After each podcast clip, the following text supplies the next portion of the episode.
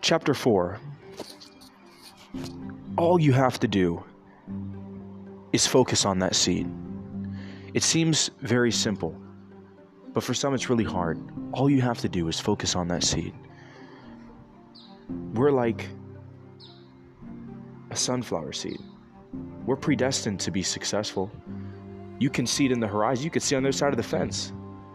You open up a magazine, you see a sunflower. You see it in a movie, you see a sunflower. But you're a seed of greatness.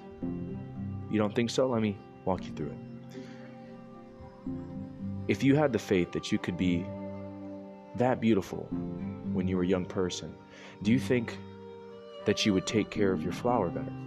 So in life, you have two different approaches and two different perspectives. One perspective is I could basically kind of procrastinate and not take care of the soil and not take care, basically take my eyes off of that seed. Get distracted, spend all the money instead of on soil, good soil, real, like, you know, beneficial soil.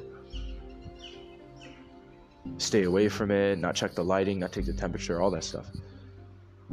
Put chemicals on it, not weed whack it. Then there's people that all they do is they focus on their seed.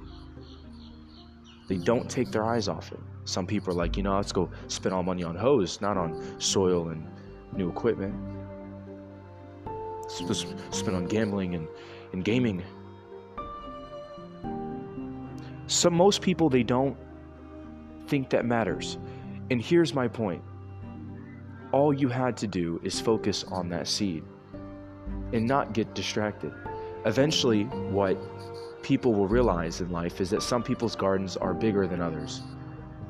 Okay, when you're younger, it may not necessarily matter what you do. You could do whatever you want to your quote seed or yourself. But then you see the people that all they cared about was that seed. And you see that their garden is beautiful and has many sunflowers. You are a seed of greatness. Focus on that seed.